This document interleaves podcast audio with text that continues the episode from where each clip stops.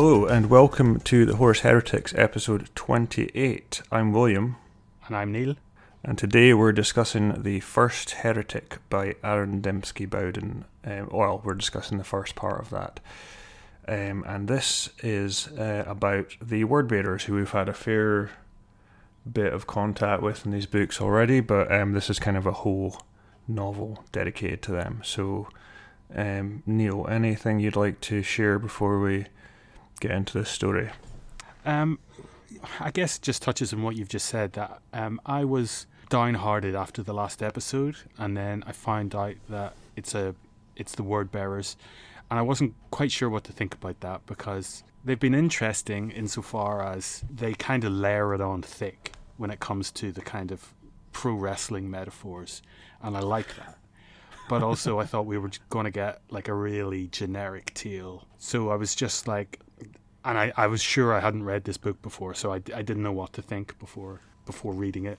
But I'm very sure what I think now. Yeah, and as with most uh, uh, legions that are going to turn to chaos, they already have their like their banners and shit come like pre-decorated with loads of skulls on it already. Um, so to help us know that that's what's going to happen. Do you think Um, it's uh, that was like a, a sort of a large part in their decision to change? Is like we've got all this shit, like, and we put it all over our ships. Like our ships are like flying cathedrals. Uh, my my Yeah. armor contains a hundred skulls already. And they're like, at this point, it'd be easier just to turn chaos than to to, to, to, to Exactly. renovate all of that. I fear that the emperor is going to like put out an edict of some kind where he insists on like understated traditional armor, and I'm very much against that.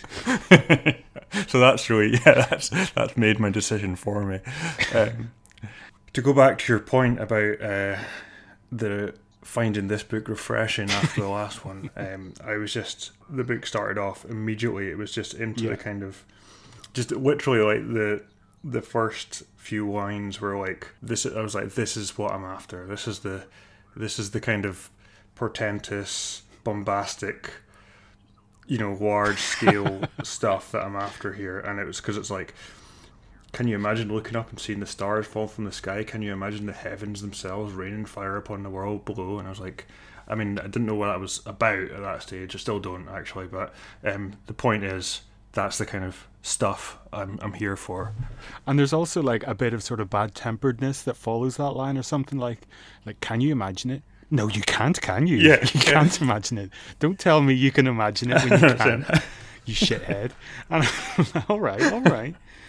But yeah, like we we don't really uh, talk about how we are viewing the books as we're reading them because we want to sort of come into these discussions fresh.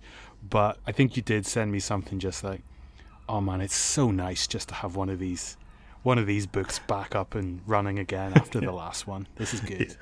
Uh, well, I guess we'll get on to our assessment of the book. I felt like this book, in terms of just discussing the story, it was, um, you know, we've complained in the past about like pointless, overly long, boring scenes to get the story from point A to point B.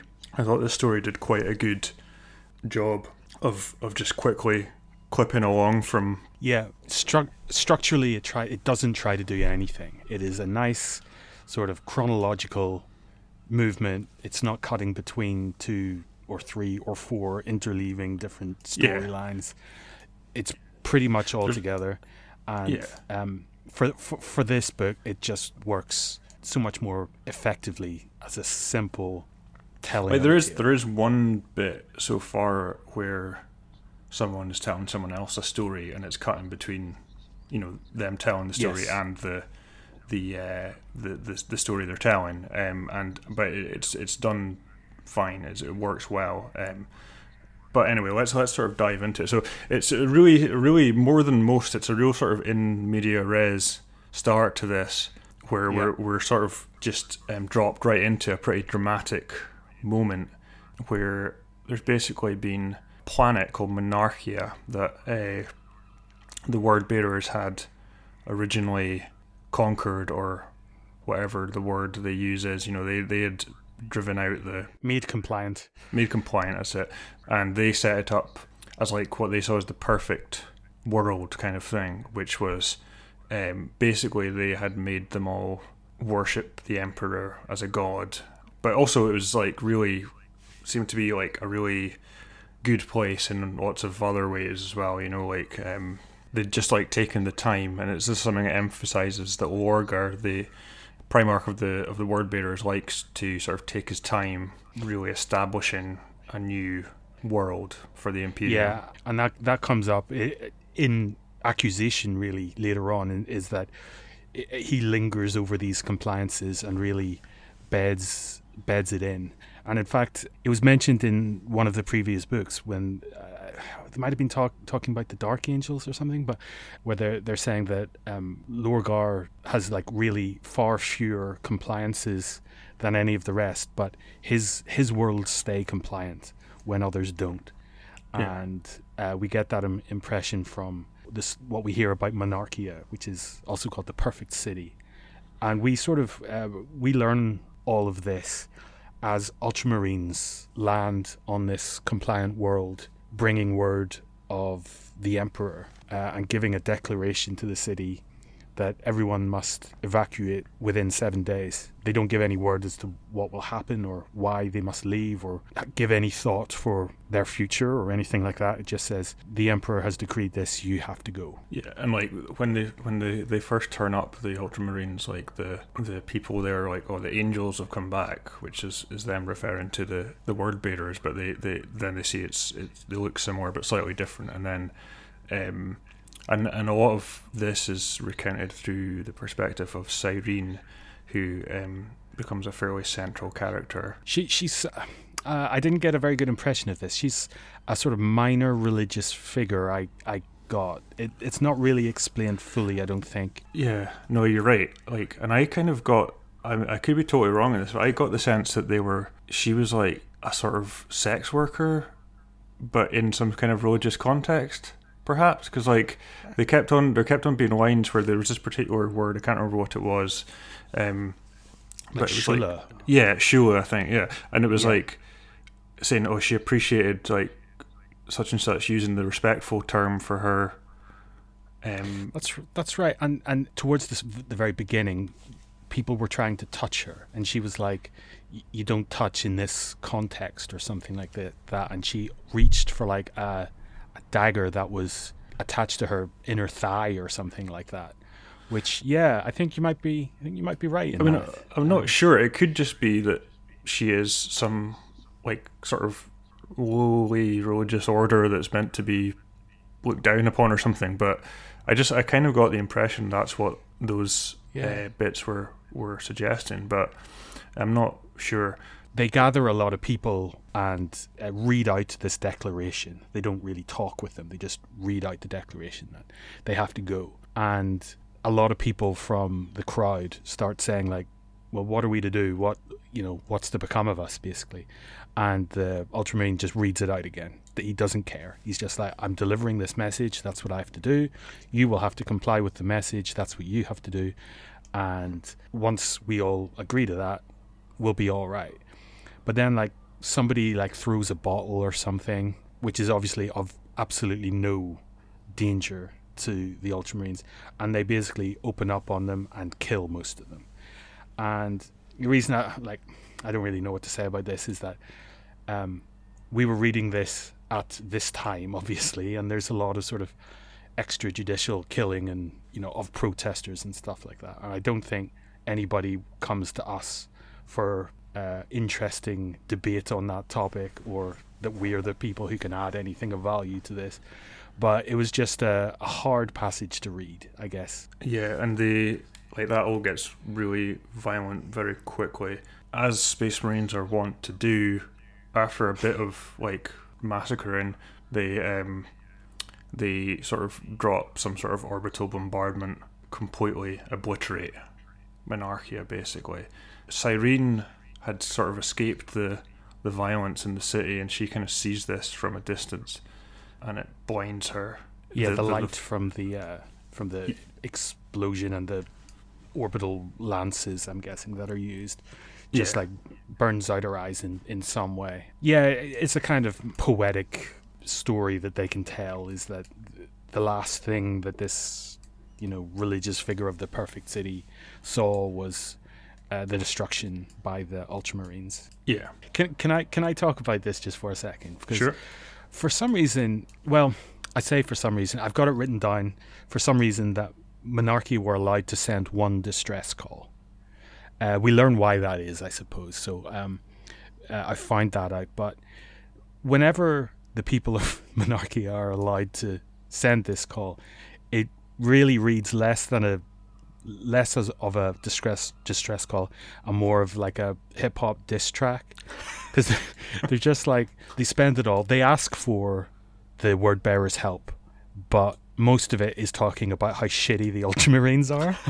and, and so they're just like, we would like some help because these fucking assholes have come and they're not true angels and they're blasphemers and they're heretics and they're destroying everything and they won't tell us what they're going to do.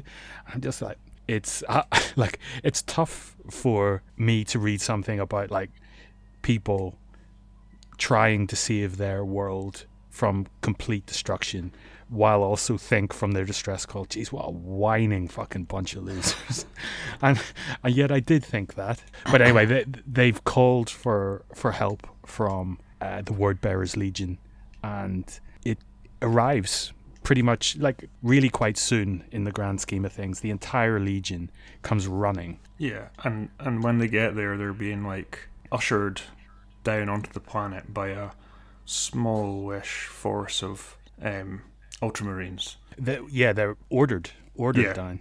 Because we read about this chapter master Dumos character, who's not a very important part. In his description, I find like so much that I liked about this book, because it says that um, he has poetry written all over his face, but not just his face, all over his armor too, and his pauldron um, is carved into the shape of a, a book, but not just a book. The book is on fire.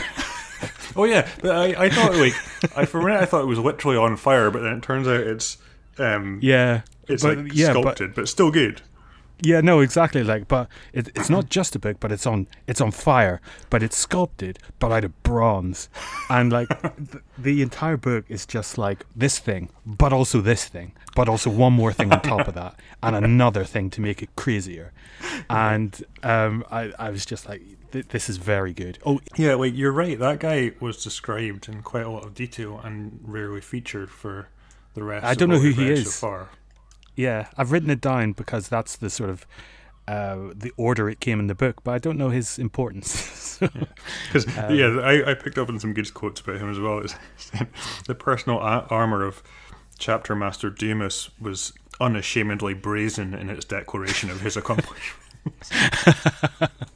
On a similar note, there was like it talks about one of the massive word bearer sh- spaceships, and it's basically um, it's basically covered in churches, like this yes.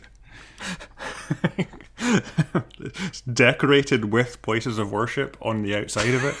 Um, I thought that was good. Uh, so they, yeah, they turn up in that in their glory Yeah. like that. And L- Lorgar tries to give. Uh, we know about the word bearers is they like to give um, unnecessary speeches, basically. and Lorgar gets on the Vox to try and give uh, this speech about the destruction of the perfect city to his entire legion. Uh, but somehow he's cut off. Uh, like he's just interrupted mid conversation with Guilliman just saying, um, "You're ordered to the uh, all word bearers are ordered, including their Primarch, by me to uh, the surface of the planet at this time, uh, in this place. Be there. Yeah, and, Um, and that's they're all cool. like, "Oh, the disrespect." of more to come on that. So they, but they do go down. They're kind of ushered down, like we say, ordered down. They all line up, and the the much smaller number of Ultramarines line up to to kind of face them, and and uh, Guilliman is there, and Malcador is there as well. Mal- Malcador, the, the Sigilite. Yeah, we're sort of uh, introduced to the main our main characters within the the word bearers who are protagonists, and we have uh, Tal, who I guess is our the the main character in this story, and he turns out to be a fairly common figure that we've read about before. So he's he's a, a chapter leader, um, so fairly high up and respected within the Legion.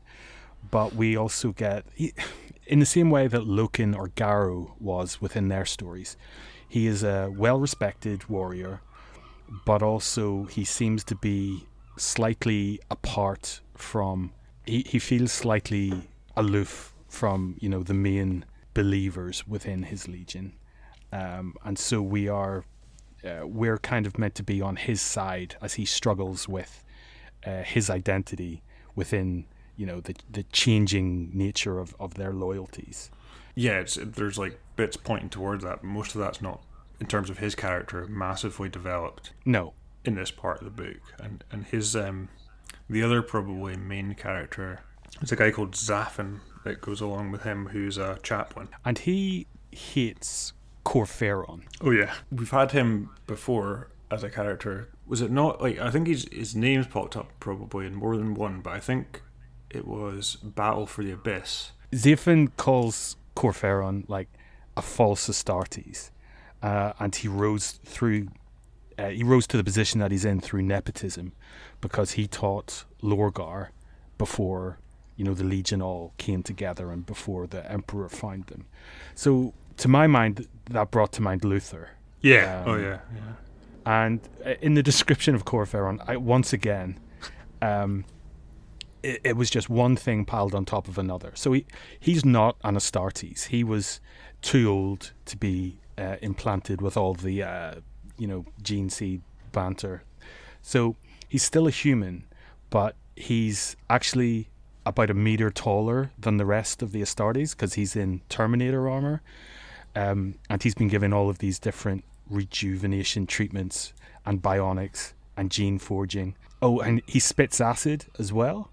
Does he? Uh, yeah, he he spat, and uh, it his acid spit like burned on the ground. Oh, really? Yeah, yeah. I know. It was just like. I, so I away. assume if I read that, I must have just thought that's just metaphor, but or, or, yeah, didn't, well, didn't pick up on it. maybe. That he also has like big mechanical Freddy Krueger gloves on, but electric ones. So, so, it was just like it was just like this this massive ludicrous descriptive um, paragraph that I was just like sort of jumping up and down in my seat when I was reading. It was just so fun. And uh, quite a funny line, I thought, said, Unlike the gathered captains, Kor wore no helm, and it was fair to say no poet or painter could ever portray the first captain as a handsome being without liberal artistic license. He's an ugly man. I've got a, a, line written here because um, uh, is the lead chaplain, lead lead chaplain, excuse me, of the Serrated Sons, so the religious leader, and Argel Tal is the sort of military commander, and they're friends. And Xaphen seems to be like a, a, a bit more of a, a wild, uh, emotional person, and he's told, "Gird your soul, brother. Mind your humours." Advice so, we could all do well to heed at times. Eh? Yeah. indeed, indeed. So they're all lining up, and as you say, the, um, the I think there are a hundred thousand of the word bearers to like a hundred ultra, ultramarines or something. So it's it's this um, kind of a face off. Obviously, no violence. And yeah, they have the sense that there's yeah bad shit is about to happen, and it it does mainly through the person of uh, Guilliman, who is portrayed like it's really funny how he's described. Like he's like almost described as he's literally like a robot. Like, yeah, yeah. He, he he almost doesn't respond to any input apart from ones that he's planned for. You know, I mean, it's like it's like this sort of on message. the way he's described it, it's like the, almost literally says like there's nothing going on behind the eyes. You know, it's just which I thought was like wild, and they really don't. But they but like they they think he's really arrogant, which didn't really particularly come across. It just seemed like totally stupid. I want to read this line that um, Argel Tal um, Uh, he says, Argel Tal wasn't sure whether to be mystified by the display or insulted by it. He settled for both. Ludicrous line. that is funny. Um, yeah, and I was like, so in the course of this, uh, so there is a little bit of violence here when, because uh, Malcador is there as well with Guilliman, and oh yeah, like the, the, there is, and and when I said that there was no provocation, there was no provocation at the start. I think because the, the the whole sort of refrain that is going through the Legion is like we will get our answers here. We will finally understand what happened to Monarchia. We know that it was the um, that it was destroyed by the Ultramarines. What we need to know is why that happened. What how are they going to explain themselves in any kind of satisfying way uh, about the sort of the crimes that they've committed here? Anyway, so M- appears beside Guilliman, and everyone's unhappy to see him because he is basically the voice of the Emperor. His presence pretty much says that Guilliman didn't act alone. He had, you know, imperial warrant for what he just did. Yeah. Lorgar calls uh, Malcador a few things to the effect of like he's just like a sniveling little weasel who, you know, whispers things in people's ears and stuff. But actually, like, I came out of this thinking, God, Mal- Malcador is pretty brave actually, um, in that he sort of faces up to these like genetically enhanced superhumans.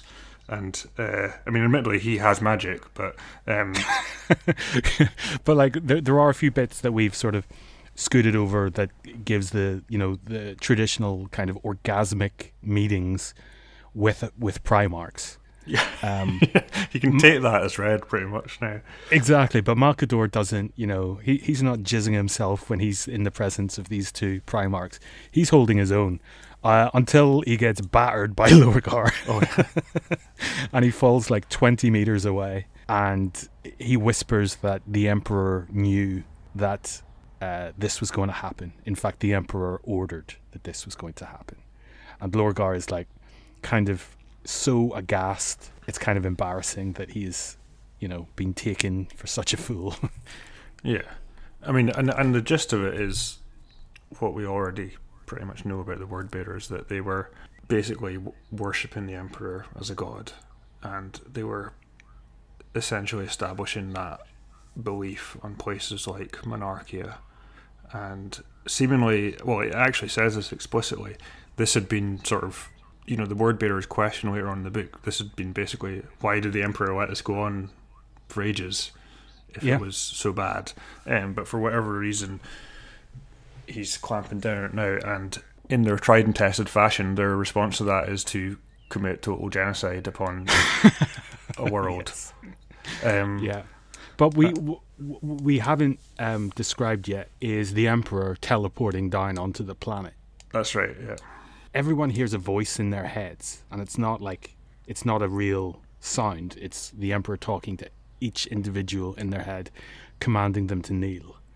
Um, and Argel Tal makes mention of the sort of his resentfulness at this, as it, it feels like it's sort of a fealty by slavery.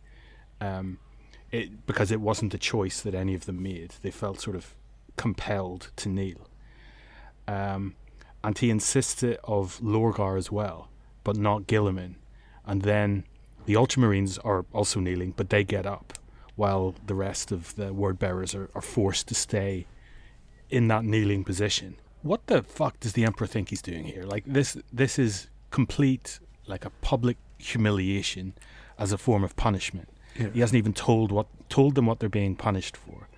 But uh, this this sort of military confraternity is being shamed, publicly shamed, in the eyes of their peers and their family and their god. I know, like, and he doesn't even try to like smooth things over in the manner that he did after like the Council of Nikaea with Magnus, Magnus as you pointed out, where it's like this is a, essentially a trial of Magnus, but he tries to like generalize it into a thing. um, no, into, in this one, he like literally doubles down on it, doesn't he? He's he's like, you guys are the you guys are the worst. Like you've done much worse than everyone else, and yeah. in lots of different ways. Yeah. Um, you, you are yeah, like literally calls them failures Yeah. Um, they should be ashamed at how compliance is so slow for them that they spend years on compliant worlds. That he has created them as warriors. You're not. You're not poets. You're not religious leaders. You're uh, you're warriors, and Lorgar, you're a general, and you must. Be, you should go out there and be a killer yeah. because uh, you're not of value if you're not that. And like, um, sorry, I think this is actually this happens just before the emperor appears, but Gil- Guilliman shows a a similar um, lack of regard for the feelings of the word bearers when. like already seeing that like um Lorgar is really pissed off he's like is your tantrum concluded Lorgar I must return to the crusade Oh, that's right. Yeah, that I liked it when he when he called it a tantrum because it was like a really hissy fit that he was throwing. Uh, he, he he punched him in the face. Oh no, he, he clubbed him with his crozius. Malcador yeah Uh, No, no, no. Uh, Guilliman as well. oh does he hit Guilliman Yeah, yeah. He puts him on his ass too. Oh yeah, and Guilliman's just like dusts himself off and just like goes like, I "Hurry think up, that- there." I think yeah, I think that is when he goes, uh, "Is your embarrassing tantrum over now, Lorgar?" And that must have really fucking sucked when when that happens. But um, like for for all of it, I, I won't go into how stupid I think the Emperor is. I've gone into that before. This can just be added to the list.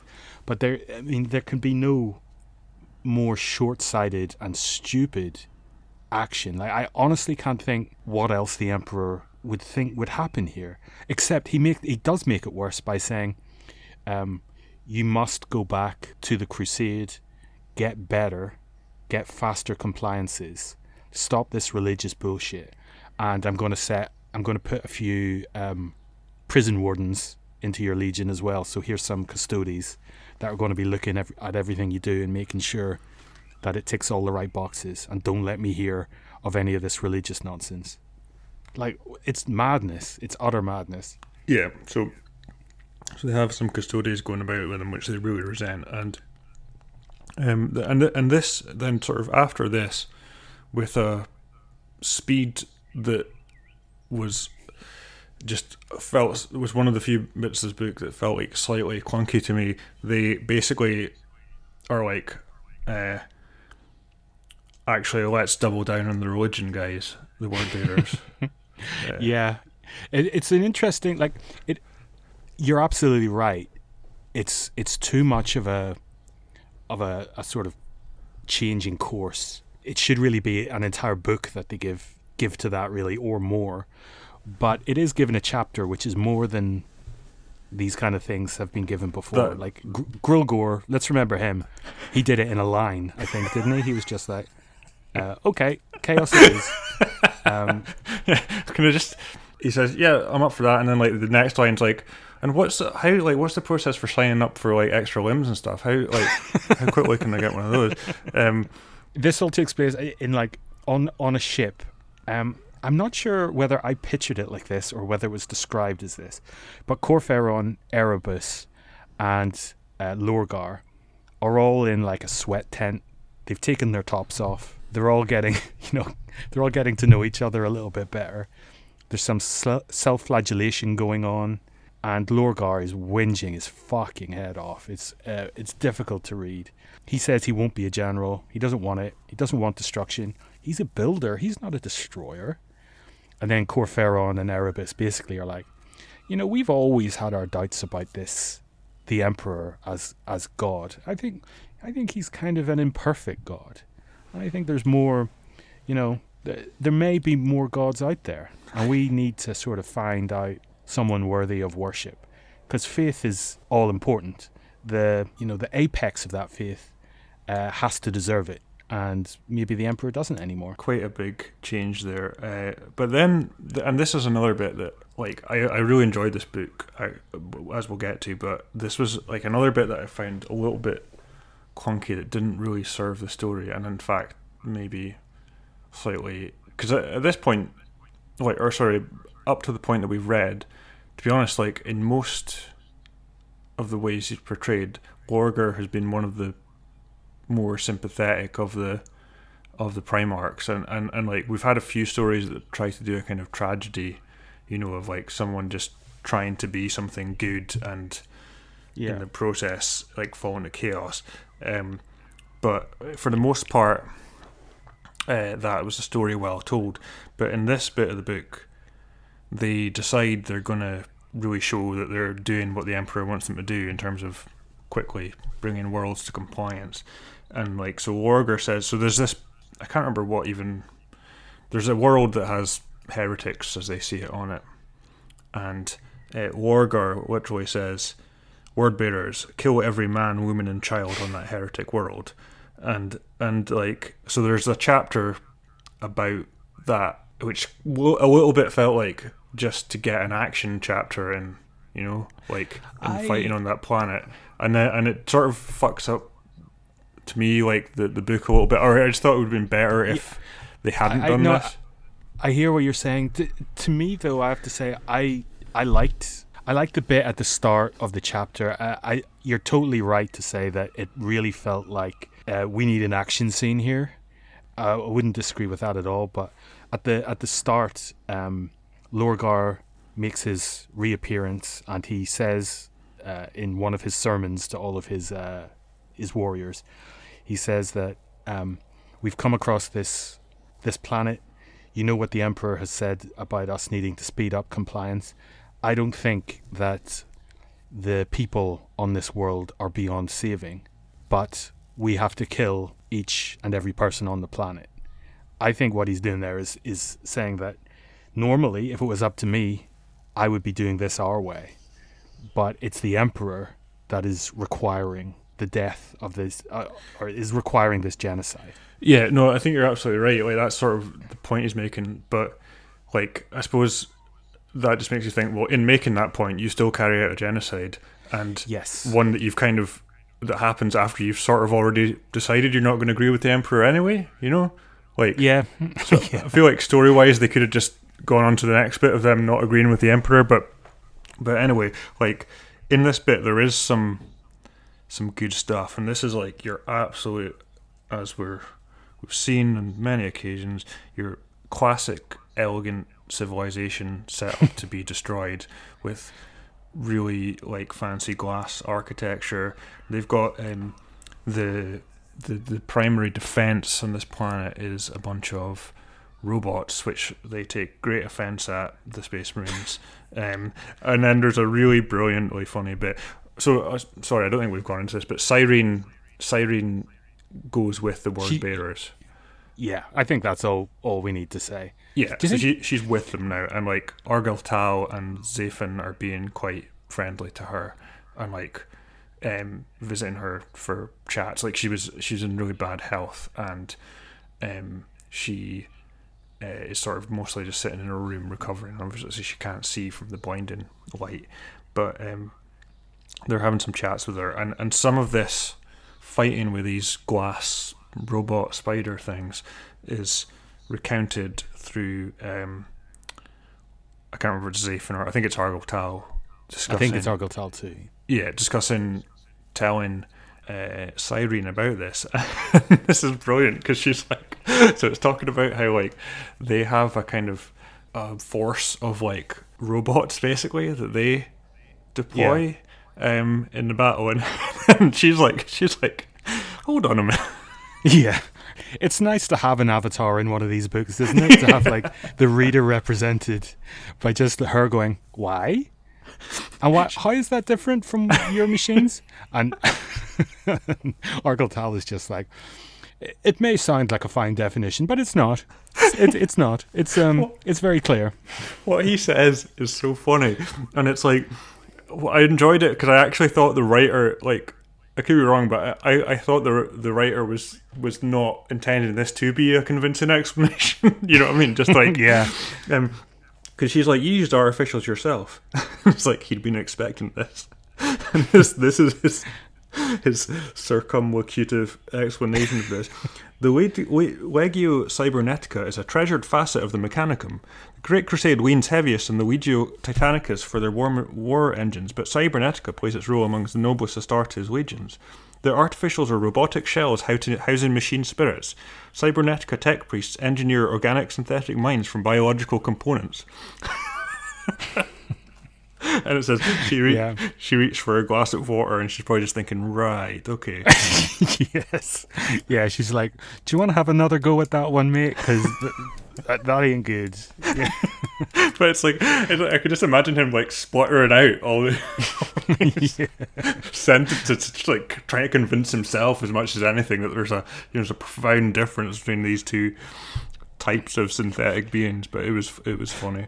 Their particular form of robot is like a War of the Worlds tripod type robot with a, a, a sort of humanoid torso type Yeah. thing, but made of glass. Because there's there's small ones and then there's really big ones that, that are called obsidians or that they call obsidians, um, and they have a bit of a hard time fighting those, but they kind of deal with In it. the yeah, they, they have a terribly hard time fighting them until they call down the big guns, and then they have a terribly easy time destroying them. And really, that's it. That, that's the story of the of the whole thing. Yeah, there's some there's some good bits of sort of sci-fi writing here, like um, where it's talking about like Argel Tal looking at the sunset and um, being like, "This is the tw- the thirtieth different sunset he'd seen." And I thought that's a good that's a good little bit of sci-fi that places you in that scene. And there was lots of um, little bits of writing in this book that I just thought were of a higher standard than what we normally get um, in this series, uh, and that was just Yeah, an I- example, just something that like you know, I guess it sort of, I guess it reminds you a bit of like the, you know, the the scene in Star Wars where Luke Skywalker's looking at the two suns. It's something, it's just a very simple, um, Yeah, showing, not telling way of saying, you know, of, of, of bringing you into a different universe, a different world. Um, yeah. Um, uh, sorry, I'm just looking up a note. So, like, broadly speaking, apart from this section where they commit the genocide of a planet, these characters are the, the word bearers are relatively depicted as in a kind of relatable way. But I just noticed I had a note saying that just said "what an arsehole," so I had to look up that, um, and it was yeah, it was describing like so they sort of conquer this planet, and it's talking about this square where they're basically kind of, you know, they're all meeting up and confirming their victory, and it's saying. In better times, it had served as a place of peace and celebration for the people of, the city. Now it is being used to celebrate their annihilation, and Argel Tal found a quiet pleasure in that little slice of irony. I was like, what a fucking arsehole, mate. Oh Um, shit! Yeah. How ironic. Nice little bit of irony in the genocide we've carried out there. they do this, and um, Lorgar, you know, gives a sermon at the end of the battle, and he talks about that they're going on pilgrimage. They found their new, um, well, they haven't found their new uh, sort of reason to exist as a legion, but they think that the pilgrimage will be the means by which they find it, and they intend to go back to uh, Colchis, their home planet, uh, where Lorgar plans to meet Magnus, his favorite brother, and Primarch of the Thousand Suns, where they'll have a good debate like the old days about spirituality and the real, um, you know, the material world and, and, and the sort of the where those things meet and that kind of thing. Um, Yeah. So they they they go back there, um, have a, a fa- fairly quick time through the warp to go back there and uh, arrive at Colchis. And there's a, a, a really kind of, I think this might be just a, a, a piece of the writing that I liked in this book, in that the, the people of Colchis treated the survivors of Monarchia as sort of living martyrs, that they were the icons that showed Colchisian ignorance. And um, they treated them like uh, sort of returning heroes, and they processed through the streets, and there were uh, there was applause, and they threw flower petals at their feet and stuff like that. Um, it just seemed like a sort of uh, th- there were a whole bunch of little lines and little factoids about uh, Colchisian society that really lent credence to them being a ultra religious uh, imperial civilization. Yeah, uh, to be honest, I thought like there was all the whole most of the description of Colchis. It just felt like it had been, you know, it was mostly pretty well written and it had been well thought out, and and you know felt like there was some depth and you know texture to the Mm-hmm. to the way the world was depicted, and um, and and and there's some chat around this point that they're kind of. So basically, like they've been, the word bearers have been worshiping and trying to promote worship of the emperor as a god, as uh, in so they'd been basically pretty much openly religious. The emperor has come and like slapped them down for that, saying stop being religious, kill more. Um, now they've started saying, well, the emperor's clearly not our friend. Like they're, you know, they, they, they're kind of pissed off with him. I think we can uh, fairly move on to that bit now. I mean, they're back on Colchis. Um, Cyrene is taken to be sort of questioned by the the sort of local uh, religious hierarchy about her survival and just basically uh, question upon question upon question of how she survived and just trying to chronicle her story. Um, but Magnus and Lorgar meet, and you know they're they're each other's favorite uh, brother apparently. Yeah, and, and sorry, no, just I was going to say uh, we can get into the details here, but as a whole, whenever Primarchs appear, and especially when Primarchs appear with other Primarchs, there is no uh, evidence that they are in any way special whatsoever. In fact, the complete opposite. This is different, though, in that these are just, this is a conversation between two relatively smart people about the nature of their beliefs. And yeah some of the questions that they ask each other of are totally legitimate, and the the lack of answers that are provided are yeah. also like a legitimate source of beef as well. Yeah, no, I, I, I, I totally agree. This was a much more rounded depiction of Primarchs as characters, like because oftentimes Primarchs are just kind of these comically sort of one-dimensional, you know, figures. Um, but this was this was felt much more um, substantial and and there was like a line about you know yeah expo- like brotherhood is a thing these books bang on a lot about um, and but there was a line that just described that like the, the the bond between these two pretty well about how like they could um I can't remember exactly what it was, but it was something about them being silent in each other's presence and the comfort yeah that they felt with that. A, and I thought that's, that's that was a good bit of description, but there's also there was a really funny line which was like about why um, he was why Magnus was one of the few of the other Primarchs that Lorgar could relate to, and it says. It says, the others were, by varying degrees, feral simp- simpletons, cold hearted instruments of warfare, or vainglorious warlords. Feral simpletons is a nice line. This was uh, the conversation I think you referenced a little bit earlier, where Lorgar like rages against the Emperor and questions that, like, for a hundred years he's been making worlds compliant in the same way, setting up these uh, religions uh, that sort of point towards the Emperor, and practicing faith in the exact same way. Why? Why now is he complaining? Why like why now has he chosen to publicly shame him? Uh, why not hundred years ago? Why not set him straight then? And like that is a very smart question and one that can't really be answered. And uh, Magnus sort of takes a fairly easy way out and just, you know, bloviates a little bit about how the Emperor knows everything and therefore we just have to follow him and stuff.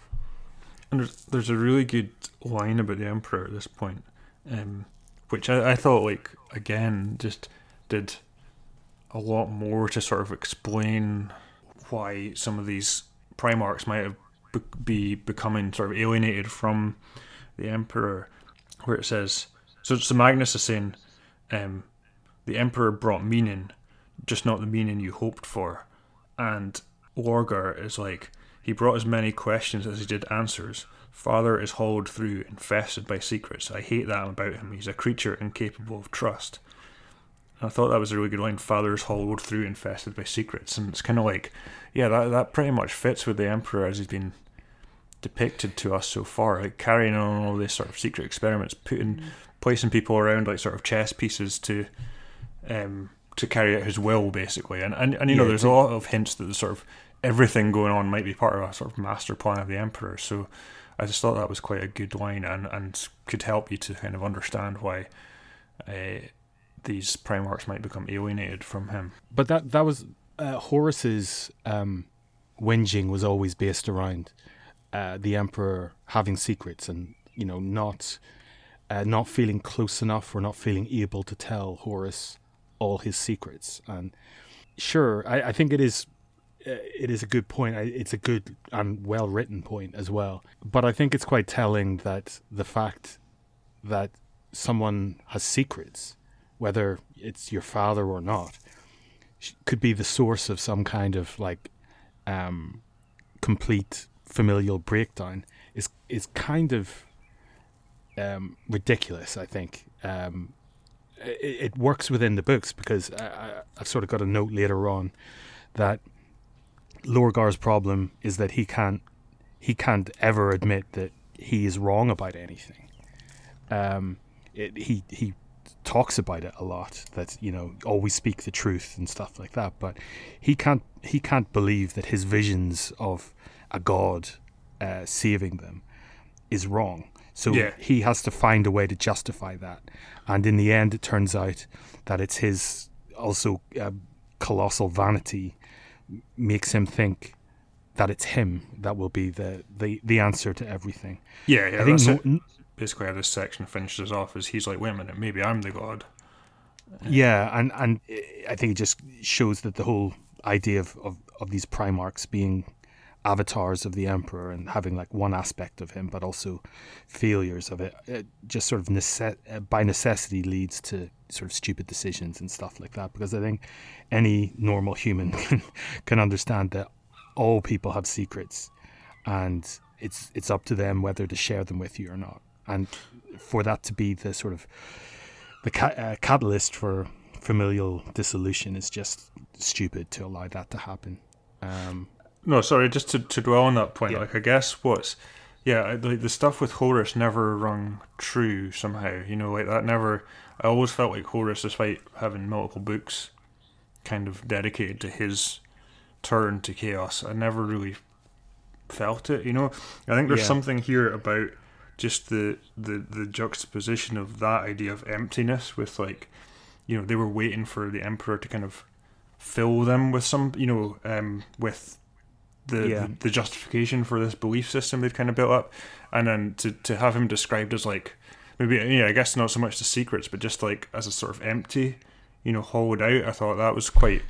Yeah, no, you're right. You, you're right because Horus basically just wanted to know what his dad was doing. Um, what Lorgar wants is a explanation for the visions that he's seeing and for you know for answers of the universe and for um, to be to have his religion fulfilled and well there's that word again fulfilled and to not have that done and also to not have a proper explanation for why the emperor is doing this. I can absolutely see why those those two sort of stories are completely different. Yeah, um, yeah. and also lorgar's not like right time to get more limbs boys he's he sort of says, right, let's let's go on this pilgrimage, which will last decades, and find out what those answers are. Yeah, that seems yeah. that seems a much more reasonable um, uh, sort of uh, path to take rather than just um, becoming a, a, an eye monster. yeah, sorry. Did you want to like talk about the? I mean, I have some uh, stuff uh, just, to say about this conversation as well. Uh, just um, Magnus, um, it, Lorgar says to Magnus, like, you can help us because you look into the warp all the time.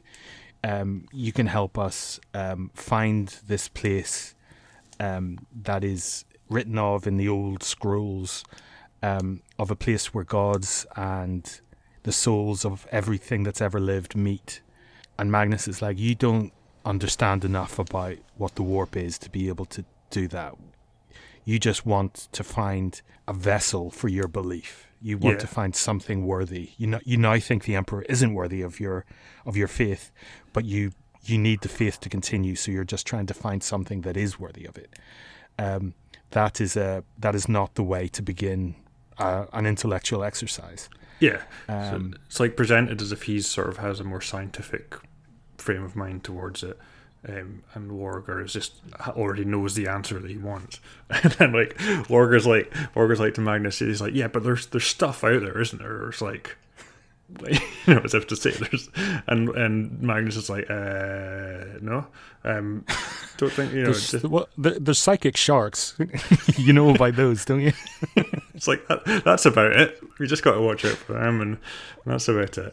Um, and I thought like some of the Lorgar's chat here again. I I thought, like I've said before, there was other characters or legions have been you know portrayed with a sense of tragedy about them, but I think this was done more successfully. It talks about how he's been told that his life was a lie, as he says. He's ruined countless civilizations with false false faith.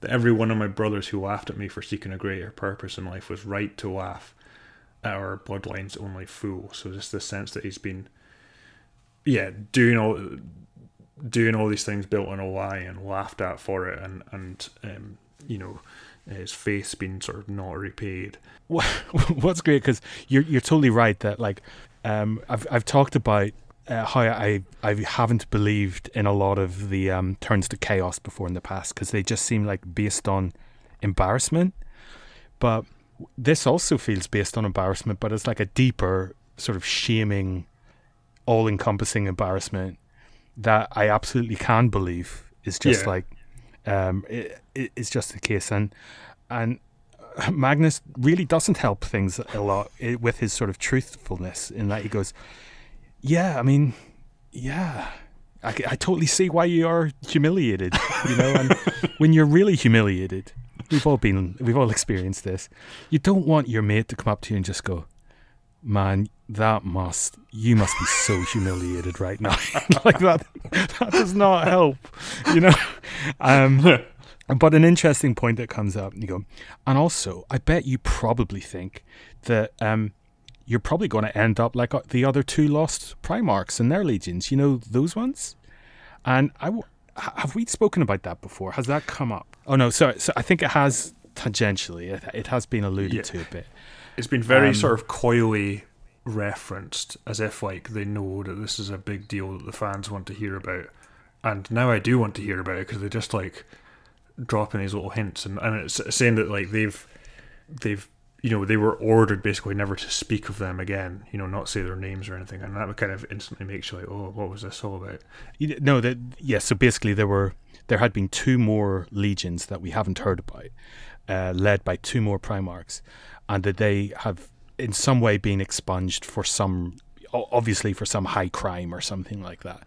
But um, they took oaths not to talk about them, and even now, when it's just them, just these two brothers, Magnus is still going stick to the oath. So obviously, like something huge happened in in the lore Yeah, that I'm sure a lot of people care more about. So yeah, uh, Magnus is like, it's possible that you could end up like, or no, he says something like, you fear that you could end up like that, um, never to be remembered by us, never to be, um, to have you to be expunged from the histories, and you know you might. and and yeah, I just remember laughing at that. But Lorgar again makes a really, like, a really sort of human point. He's, he, he just goes, like, will you be able to do that if that happens to us and you're ordered never to mention my name again, even amongst your brothers? Will you be able to do that? Come, come the time when you talk with Guilliman or something again, and you, you will never mention Lorgar, the name of your favorite brother. And that seems, yeah, that just seems like a, um, a kind of unnecessarily human, well written point yeah. um, And- that really sort of adds a little bit of depth uh, to, to all of this. And what does what does Magnus say in response to that? Does he just go, "Yeah, probably"? Um, I think I, I, I'm, I can't remember his response actually. That would have been good to take, but I, he fudges it. I think basically uh, Magnus warns Lorgar not to look into the warp for his answers and teleports away, saying that um, he clearly only wants to find you know the the the icon that will that is worthy of his faith. He doesn't want to find answers. He just wants to be proven right, and that way you know lies the death of his legion, and then teleports away, which some somehow causes an explosion this time. It's never done that before. yeah, and I was like, I was like, I just the only word I can think for this was like rude. You know, like uh, he could have walked outside. to do that. he fucking Exactly. smashed all his glassware up, um, and it All his caused a massive tubes. scene. The other space marines thought there was an attack going on. Um, All his beer brewing equipment, all in, shards all over the floor. so so Argel Tal has kind of rushed up to Lorgar's sanctum, and this bit was a revelation to me, in that it seemed that Lorgar could telepathically communicate with Argel Tal. yes, yes. The- And that was has that been mentioned before? Do, are, No. Can other Primarchs do that? no, no. Well, uh, w- let, let's face it. Probably whenever they need to. yeah. Although, like, admittedly, another thing that comes up here, and this is maybe actually a strength of the book rather than than than just like something that should be mentioned before, is maybe some of these things are being deliberately unfurled to us in this way. Like, we get a reference here that. You know, rather than just like here are your characters, they are these archetypes, and here's how they interact with each other, and there's lots of fighting. Um, like there, which I think was mentioned for the first time here that um, Argel Tal. So you've kind of talked about Argel Tal and Xaphen how being these slightly different like wings of the the Legion, um, and it references the fact that Argel Tal had been like at least in training to be a chaplain, Mm-hmm. and he'd had some And kind ha- of falling out, or he'd rejected that and had some kind of falling out with Erebus, um, who we haven't really mentioned at all, even though he's like he's up to No. now been the biggest word bearer in the series. Like I, this book is called The First Heretic. I had assumed it was going to be about Erebus. So did I. Um, I'm quite happy that it's not, to be honest. But um, it was, you know, it was the assumption that I was having. It's, he was also mentioned very briefly at the, like in some of the first lines of the book, and I was like, okay, backstory of Erebus. That's what this is about. But it's not at all. Um, And I think just- in in sorry. go ahead. No, I was going to say it certainly made clear that him, along with Kor Phaeron, have been sort of, um, you know, going about doing something shifty and putting ideas in Lorgar's head a little bit. Definitely, and I kind of like the idea that it's um, it's these two sort of normal legionaries, um, who are turning the head of Lorgar. Yeah. Um, he's clearly being led astray, but there's a, a, a I like the fact that this scene sort of undercuts our opin- opinion of Lorgar. It it did to me anyway. He meets Cyrene, and he says that um, you know he just wanted to meet her, and that he asks for her forgiveness, and she is obviously awestruck by being in the presence of of the Primarch, just like everyone else is.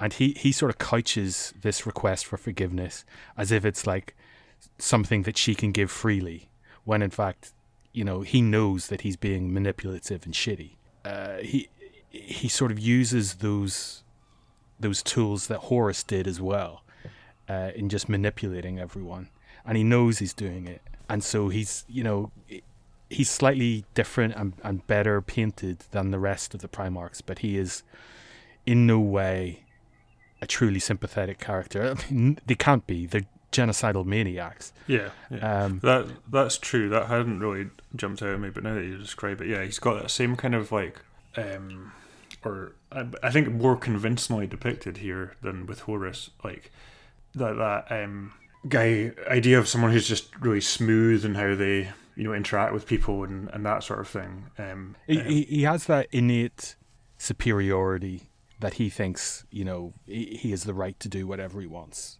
Uh, that is sort of central to the, the whole idea of the Primarchs, I suppose. Yeah, like he sort of, and he kind of says to Argel Tal, so they're all go to go off on the, well, they're basically saying they're, they're going to go on a pilgrimage, as he puts it, which is an idea from their, like a concept from their, the belief system on Colchis, um, and to look for this kind of truth that he wants to find, and he, but he kind of doesn't want to.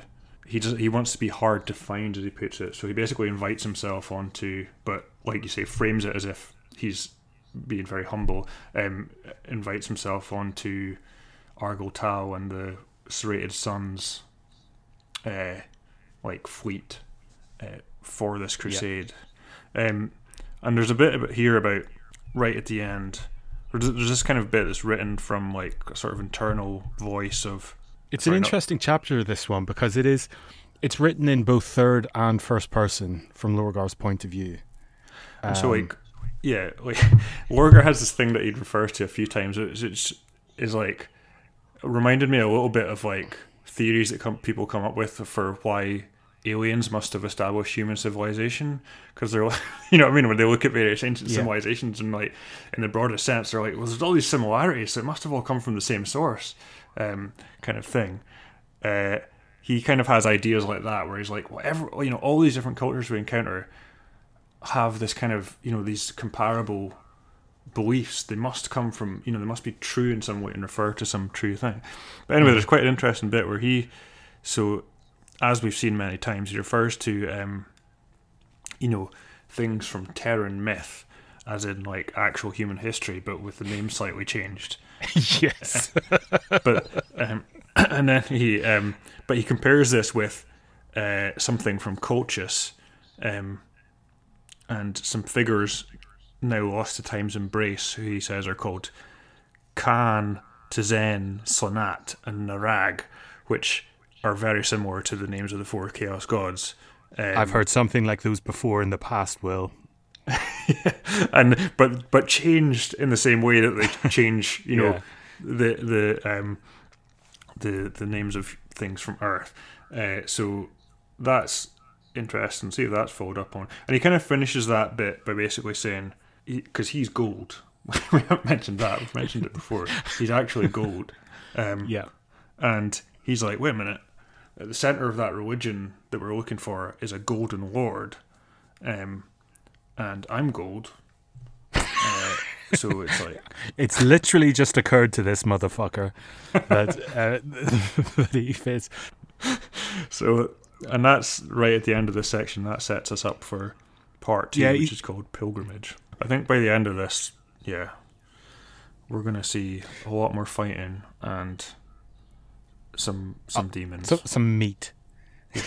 some for sure meat. some some meat mittens or whatever that phrase used in the last book. Um, So that's um, that's that's um, where we left it off. It was great. It was um, it was a really fast read. I powered through it. I'm actually looking forward to getting stuck back into the next part. Um, we are rarely this prepared, and we are recording this well ahead of time, uh, Yeah. and that never happens. So that just speaks to um, you know us both enjoying this so much. yeah, totally. I have the, like exactly the same feeling. I actually like want to read this, whereas the last one felt like a real chore by the end of it. Um, uh, but this one, I, I'm keen to know where this goes, and uh, yeah, I mean, like, because that's the whole first half of this. There's been, apart from that, maybe one or maybe two chapters. There's like barely any action at all. Um, Yeah. So, uh, and and sometimes the action is the most fun bit of these books, but this has been really good without with hardly any of that. So I'm interested to see where it goes once it presumably the action picks up in in the the next two bits. Um, but yeah, um, looking forward to to seeing how this all pans out. I guess Erebus is gonna show his hand a Yeah. bit more. He must do, yeah. So, um, yeah, uh, thanks everybody for listening. Um, hopefully, you will continue to do so. If you want to be uh, in contact with us, uh, to give us any suggestions for the future or just to talk about our own stupid opinions, please contact us at uh, horseheretics at gmail.com. Um, if you wouldn't mind uh, spreading the word, uh, telling friends is really the only way we have to uh, get new listeners and stuff. And it's um, it's really great that um, uh, some of you have been doing that. So uh, thanks once again. Yeah, thanks very much for listening, everyone, and we'll we'll uh, speak to you soon. Cheers.